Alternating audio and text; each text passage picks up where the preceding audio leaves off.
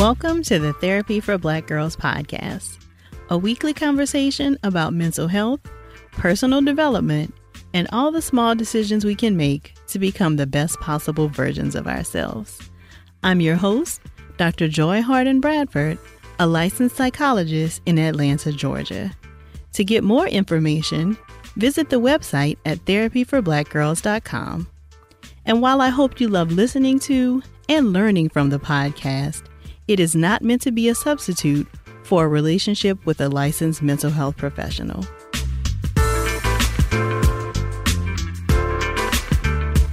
Hey, y'all. Thanks so much for joining me for session 63 of the Therapy for Black Girls podcast. Today, we're going to be chatting about a topic that unfortunately impacts quite a few of us childhood sexual abuse. Some studies suggest that as many as 60% of black girls experience a sexual assault by the age of 18. So we definitely need to discuss this. Today, I'm joined by Jessica Lang. Jessica is a licensed marriage and family therapist in California, currently living in Israel and practicing online. She is passionate about empowering survivors to find peace, happiness, and success in life. Jessica specializes in treating trauma using the mind body connection and helping expats who are having a hard time adjusting to life in their new countries.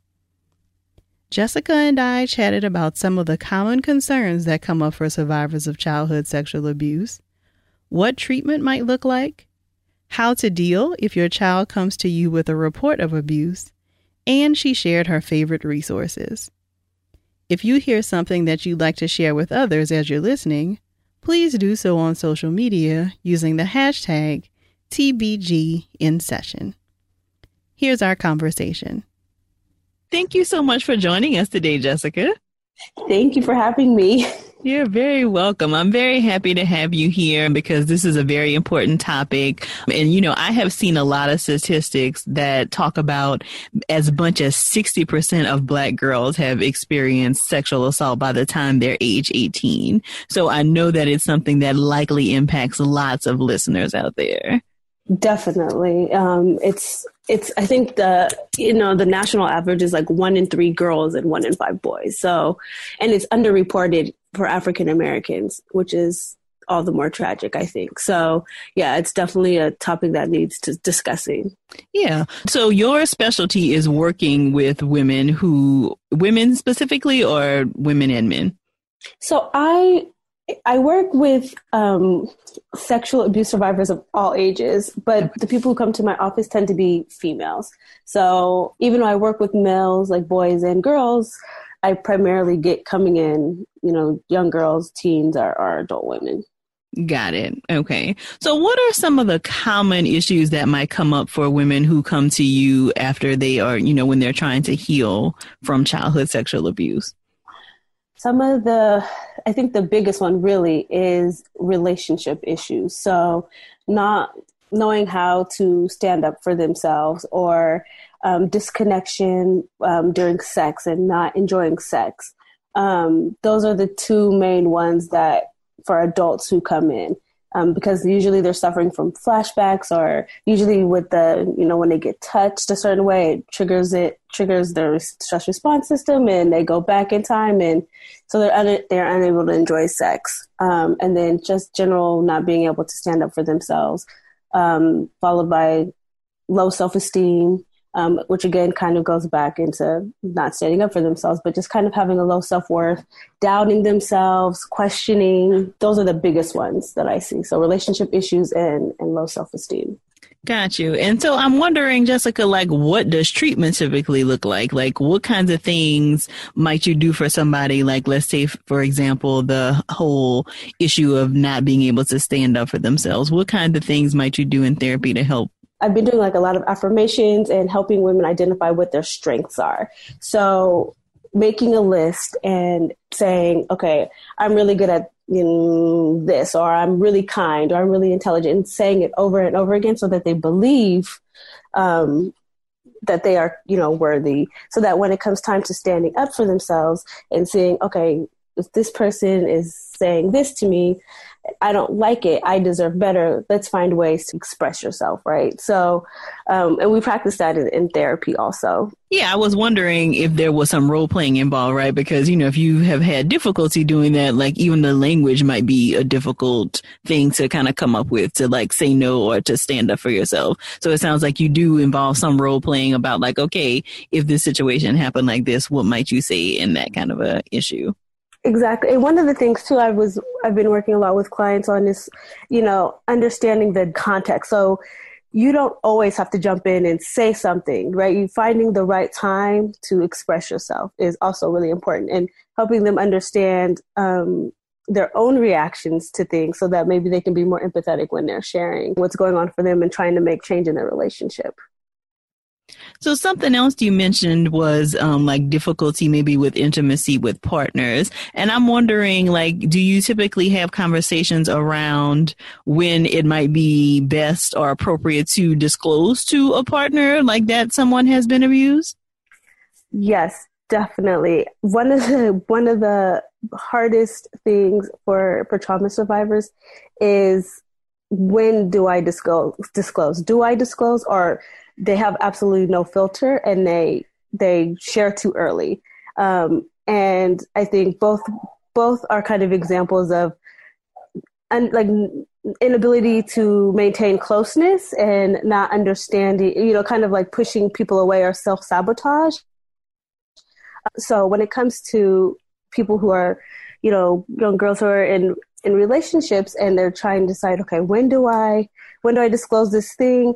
I think if it's in a loving, safe, trusting relationship, then that's you know that's when you want to start slowly broaching the subject of something something terrible happened or you know and we can find the language. Like we work together in finding the language to use based off of um, the relationship with the partner and, and even having you know a part the partner come in you know whatever works for the person in a relationship.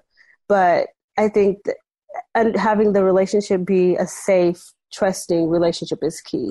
And helping them articulate and figure out is this a safe trusting relationship? Which again will go back to their self-esteem and being able to advocate for themselves. So things we've already kind of worked on in session so that they know okay this is an example of an appropriate relationship and i want i can see myself going further.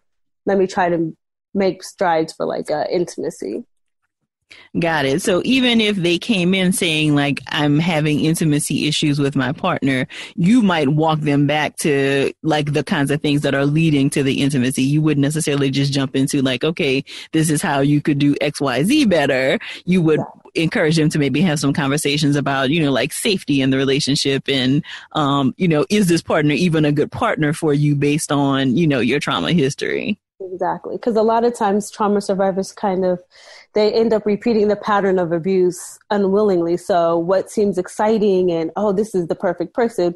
Well, when they break it down, they actually have a lot of fear. Um, and so the fear is what's driving them. And it's that's not a, a recipe for a trusting and safe relationship if you have a lot of fear. Um, so helping them to kind of alleviate that fear and making sure the relationship is is one that is positive and healthy then we can go into okay so how do we bring up this subject how do we talk about this how do you handle it when you when you do disclose and you can't you can't control the person's reaction so how do you kind of manage your own feelings around sharing because that's also really big and you brought up an interesting point, Jessica. I'm wondering if you can say more about the whole idea that um, sometimes abuse survivors will unwillingly reenact those patterns of abuse. What does that look like? What does that mean? Okay, I'm gonna try not to get too uh, jargony, but it's, it's it's my curse. But you know, we often have these patterns from childhood, and you know, the brain likes what it knows. You know, doesn't do novelty very well. It likes to put things in a category, and that's the end of it. And so, unfortunately, when you, uh, fortunately, for, unfortunately, fortunately, when you have these traumatic experiences um, it kind of what we say like it rewires the brain. So you're more sensitized to those types of to those types of triggers. And so you end up getting in these relationships because they're familiar. And you kind of your body knows how to respond to something that's familiar. It doesn't know how to respond to something that's not familiar. So it's it's this really strange thing that okay this person is a loving caring partner for me and that's actually making me feel threatened and scared and so i have to push them away. It's it's totally illogical but that's what the body does. And so you have to really actively work against that to to to make the changes so you're not reenacting you know previous traumas and and things like that. So that's kind of like the short condensed version of it. Mm-hmm. um, that's really really tough for people is that unfortunately like it's just something familiar so your body knows how to respond to that even though it's not it's not healthy yeah, and I don't know that we often hear that, Jessica. So I'm glad that you pointed that out because I would imagine that that is incredibly freeing for people to hear sometimes, right? That, um, you know, sometimes they feel like, okay, I keep finding myself in these same kinds of relationships and I'm not sure what I'm doing. Um, but, but kind of hearing the background of, you know, like in some ways your brain is wired to kind of keep ending up in these relationships until you can recognize it and make some different decisions. Exactly. And and it's totally possible to make the changes. I mean, and and once you start to to do it, I mean, even little baby steps, you start to feel differently. And yeah, it's scary. I mean, anytime you make any change, it's going to, you know, be a little scary, but once you start to do it and you see the impact and you see how it changes, it's so freeing. And that's a lot of the healing. It's just you can let a lot of stuff go and stop beating yourself up about it.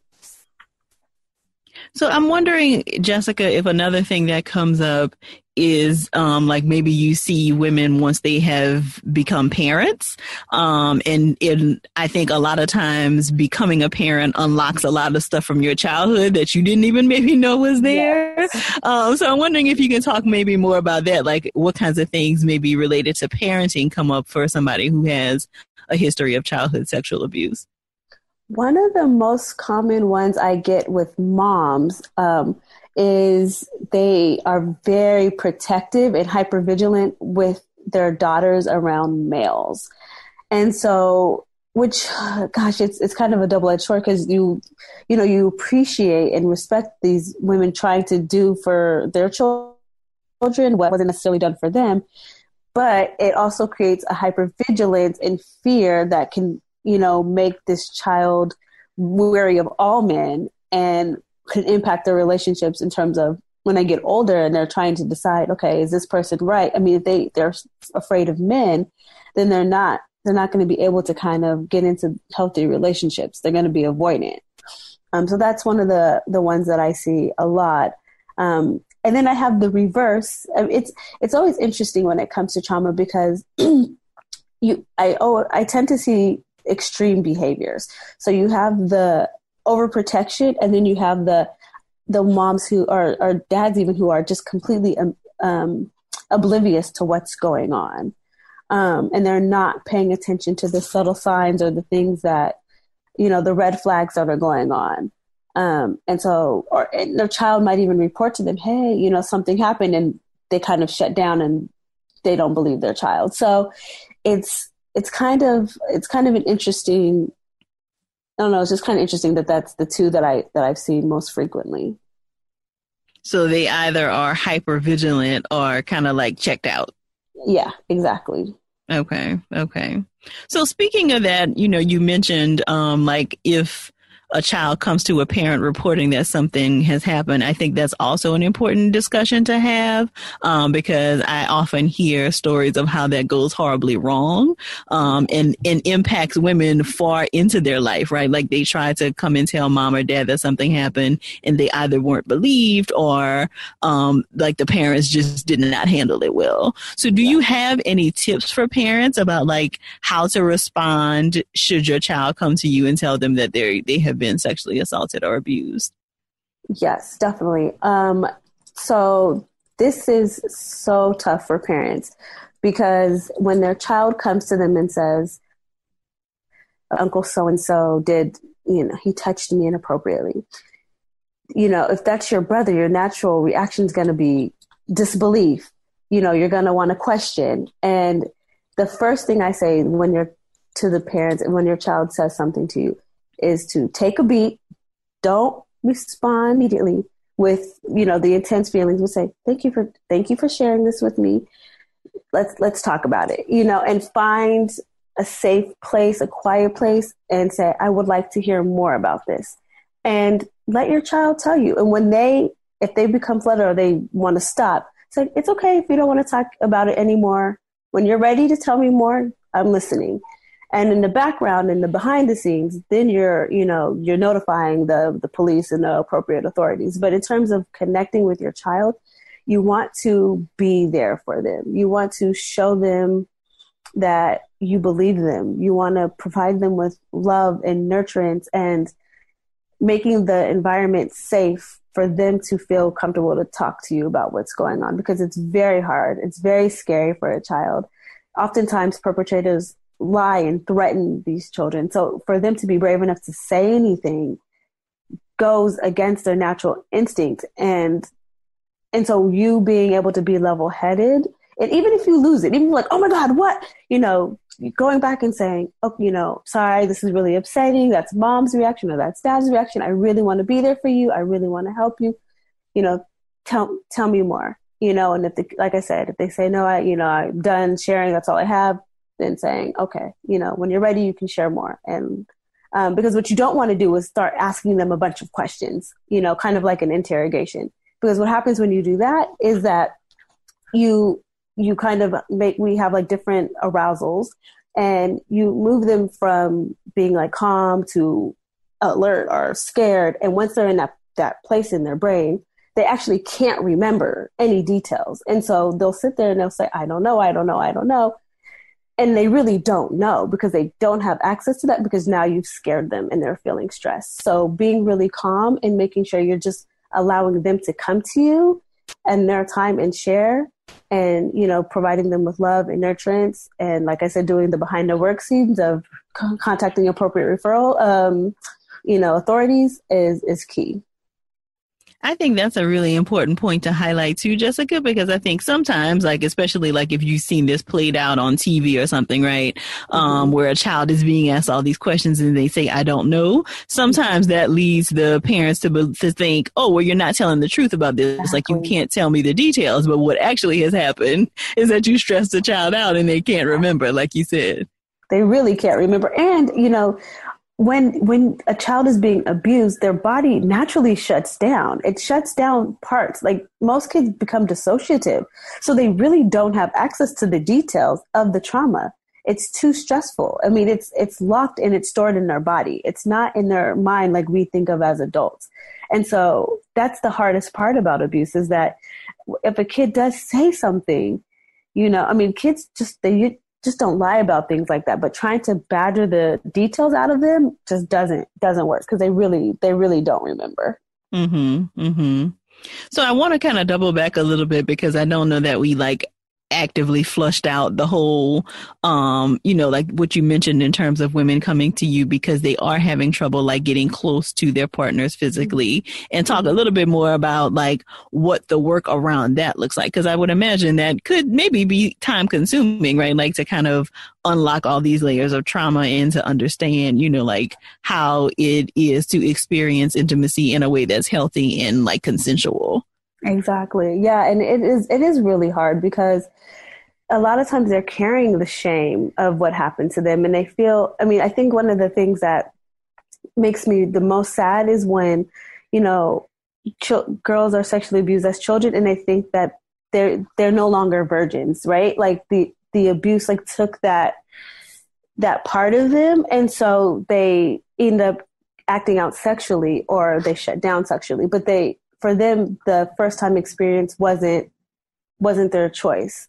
Um, so that I just kind of wanted to briefly address that, just because I just feel like it it plays with the mindset for a lot of these these girls who then go into adulthood and they feel like they're damaged because they quote unquote allowed this to happen, even though they didn't allow anything. It was against their will. That's where a lot of the shame comes from. And so when they're in these relationships and they're trying to decide, okay, what is you know what feels good well what feels wrong and how do i say no and how do i say yes? It's it's really like going back to the beginning stages um, and helping them just doing simple things of practicing saying no and feeling the power of being able to say no or like getting back in touch with their body um, and by doing yoga or doing dance or whatever it is where they can start to feel more loose and more comfortable again in their body so that when it comes time to be intimate or share these intimate experiences they have a, a different view of what's pleasurable right it's not pleasure and pain mixed together and now they're dissociating does that make any sense? Yeah, absolutely. Absolutely. And I'm also thinking, Jessica, about like this kind of, um, I'm not sure if circular argument is the right word, but you also hear all of these, um, you know, like stories and things and like just even cultural beliefs around like little black girls being fast or hot or yes. you know that kind of thing but then when you think about like the incidents of childhood sexual abuse, like some of that, and if they then feel like, okay, like this is not, you know, um, like this was kind of taken away from me, and if that results in them maybe having maybe more sexual activity than they would have had this not happened, then it almost kind of perpetuates this kind of cycle that it feels like it's difficult to break into. Exactly. You know, one of the things that, I mean, you're so spot on. And one of the things that's really, you know, really important to know is, you know, kids usually don't come and say, Mom, Dad, you know, so and so touched me.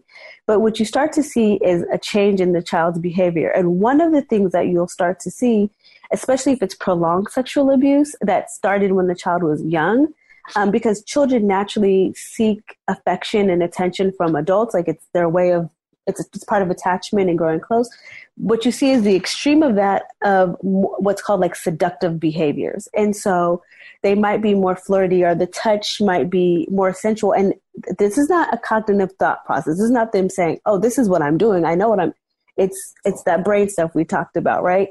And so adults or older men prey on, prey on that in children. And so that's the type of behavior that's reinforced. And then they start to think that that's all I am. Um, mm-hmm. Um, and that's that's what I see. Also, that's just really a shame. And you know, sadly, I mean, I don't know if it's sad or not sad, but um, you know, I, I work with you know black girls who are 12 and 13 and 14 who they their faces look 12 and 13 and 14 but their bodies look maybe a little more adult mm-hmm. and here come you know teen the, the the thing the people i'm really thinking about is like do you remember back when r kelly was dating aaliyah like way mm. i mean we're, mm. we're, we're, probably date we're probably aging aging ourselves here um, but that's like the one i remember the most is like when you're 15 or you're 14 it seems so romantic to have this man be into you but as it, it's an adult and he has all this power and this control and he's taking advantage of that natural kind of need for children and then you know all of us as humans to be loved. Um, so i don't know if i kind of went off on a tangent. I feel like i a little bit did but mm. that's what came to my mind when you mentioned that is is that part of the abuse is like these seductive behaviors that kids exhibit and then it, it becomes this perpetual cycle of, of abuse and they continue to be re-victimized Mm-hmm. Yeah, and and I think uh, you know I'm glad you did bring up the R. Kelly thing because I think it's very um, critical co- to this conversation because I think in looking at the response to him and like people having trouble not going to his concerts and like wanting to not listen to his music and really like highlighting the fact that he is incredibly problematic and dangerous and has been for years to black girls in our community but how many other predators there are like him that we often protect and you know don't keep our girls safe from. Exactly. And it's it's that's the sad part you know it's it's the aging of of our black girls you know putting them just making them grow up so fast so that they're missing out on their childhood. Um, mm-hmm. um, so it's like they skipped you know the they're just skipping stages and that's the tragedy you know that's that's the tragedy yeah, yeah. And do you have any ideas about, you know, like how we might be able to have better conversations around that? Like what kinds of things can like the community do a better job of to make sure that we're protecting our girls better? Oh, it's such a good question. You know, and probably like you know, like that could be its own episode, right? Like just a whole town hall meeting on that. But I'm just yes. curious if you had any ideas, like just from a clinical perspective, of things you think people could be doing a better job of. You know, I think it's it's going to be really helping it's educating boys and girls. It's the trying not to sexualize teen girls. Um, it's kind of unfortunate that in this society across the board you start to see you start seeing kids with clothes that are made for adults right? Mm-hmm. so there's this whole revolution right now of sexualizing children that i think is is generally problematic. And it's been going on within our community for long periods of time based off of our own you know legacy of of slavery and racism in the country that I won't go into. Um, and so I think it, the onus is on is on the adults to really help girls feel empowered um, to not to not highlight their sexuality but highlight you know their their other gifts their academics their athletics their just anything that's not sexual and then encouraging men you know boys to do the same.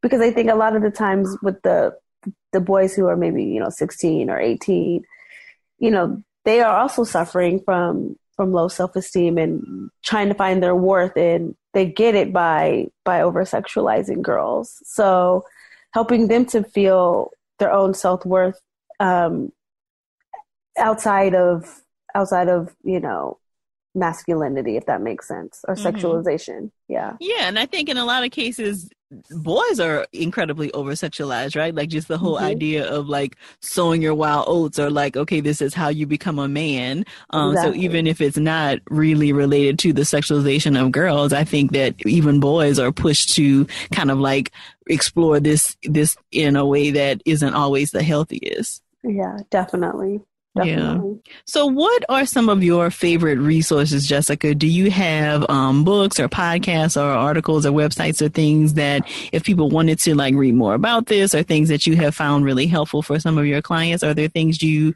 suggest pretty frequently? So, I, in terms of working with children who've been sexually abused, one of the books that I really like, I don't have the author, unfortunately, but it's called A Bad Thing Happened and it never it, it talks about it just it's a book of going through okay a bad thing happened you know and i felt like this. And it goes through like typical feelings that a survivor of sexual abuse would feel but it never actually names i was sexually abused. So i like it because it goes it, it really taps into the, the feeling so it normalizes things and it provides an opportunity for you know the, the child to kind of talk more freely about oh i had something bad happen to me um, so that's one that I use with kids. Um, in terms of like uh, educational purposes, um, this is more, I mean, it's a little bit more clinical, but I think it could also be useful for um, adults. There's two books. One is um, Body Keeps the Score by Bessel van der, van der Kolk. Mm-hmm. Um, so I, I, feel like that's a little bit more clinical, but I also I like it because it, it it describes the it, it, the how the the body um, keeps and stores trauma, and it normalizes again kind of these experiences that you have that happen that you feel okay why why am i blowing things constantly out of proportion? Oh it's my stress response system. So like it, it kind of makes you feel normal. Um, and a book that it's kind of i don't know i i like it some of my clients like it but the authors I guess we're part of, I don't know, there's some drama around it that I recently found out. But I like the book and the clients like the book, but it can be really triggering, and that's A Courage to Heal. So I don't know if you know that one. Okay, yeah, and I have heard that some clients yeah. like really feel triggered by it, but then other clients yeah. really, really like it.